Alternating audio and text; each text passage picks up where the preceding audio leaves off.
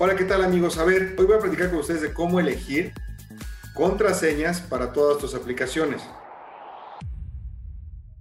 Proteger los dispositivos, aplicaciones como las redes sociales, correo electrónico u otros es esencial hoy en día, es vital. Y una forma de poderlo hacer es incluyendo una contraseña para acceder a ellos y asegúrate de que ésta se asegura.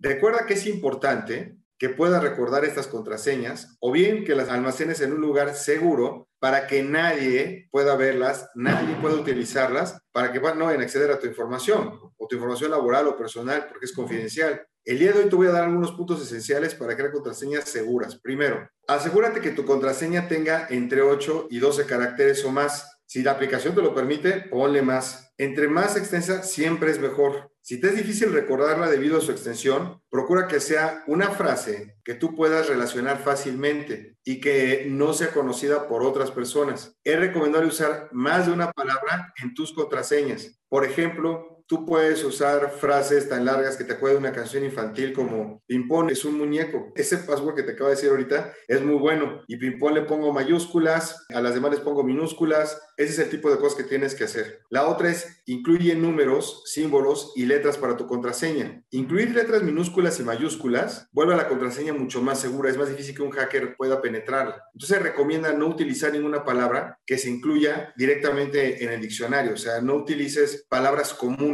entonces, customiza las propias palabras añadiendo números o símbolos para que las hagas bien difíciles de poder adivinar. Por ejemplo, amo México y quiero que sea el país número uno. Esta frase, amo México y quiero que sea el país número uno, va a llevar símbolos, porque vaya el número uno, lo voy a poner con el símbolo de gatito. México va con mayúscula, la E lleva acento, o sea, todo ese tipo de cuestiones es lo que te va a ayudar. Siguiente, busca que las letras y números no sean consecutivos, es decir, que no pongas 1, 2, 3, 4, o A, B, C, D, ni repetitivos como 1, 1, 1, o A, A, A, A. Estas contraseñas son las más utilizadas en el mundo desafortunadamente y por lo tanto son súper fáciles de verdad de poder interferir y de inferirlas, ¿ok? La otra es, igualmente, no es recomendable que utilices la secuencia de tu teclado, por ejemplo, Q, W, E, R, T, Y, que son las primeras letras que tienes en el teclado arriba. Si utilizas una palabra para ayudar a formar tu contraseña, busca escoger una que no sea común y que no sea común ni representativa de tu vocabulario, por ejemplo, parangaricutirimícuaro. Nada obvio, que no sea nada que te pueda relacionar contigo ni con tu vida. Eh, no le vayas a poner el nombre de tu mascota porque pues,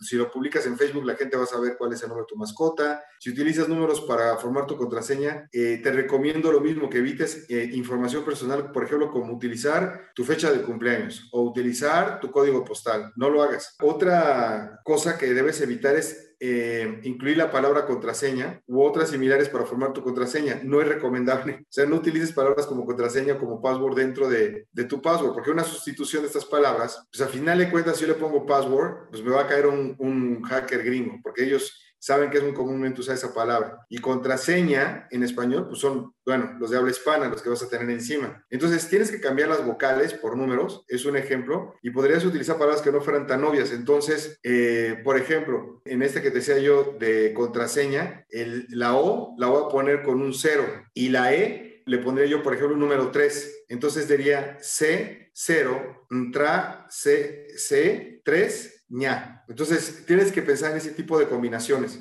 Y si está disponible, utiliza la identificación de dos pasos. Es decir, cuando ingresas a tu correo electrónico en redes sociales, eh, hay un paso normalmente adicional para ingresar a las aplicaciones, como un mensaje o corroboración de un código generado por la propia aplicación. Y esto eh, se te envía a tu dispositivo móvil, por ejemplo, para asegurar que si eres tú y no es otra persona que quiere entrar con tu, con tu clave y que ya adivinó tu password. ¿Ok? Finalmente te voy a decir algo, no olvides cambiar tu contraseña periódicamente, eh, debe ser mínimo, eh, mínimo, mínimo, o sea, cada de tres a seis meses, si puedes más, más, pero mínimo cada tres a seis meses, y busca no recicles, no repitas las que ya utilizaste en diferentes servicios de aplicaciones, todo esto te puede parecer difícil y tedioso, pero créeme que los cibercriminales suelen intentar todas las opciones disponibles para descifrar las contraseñas, no se las pongas fácil, ¿ok?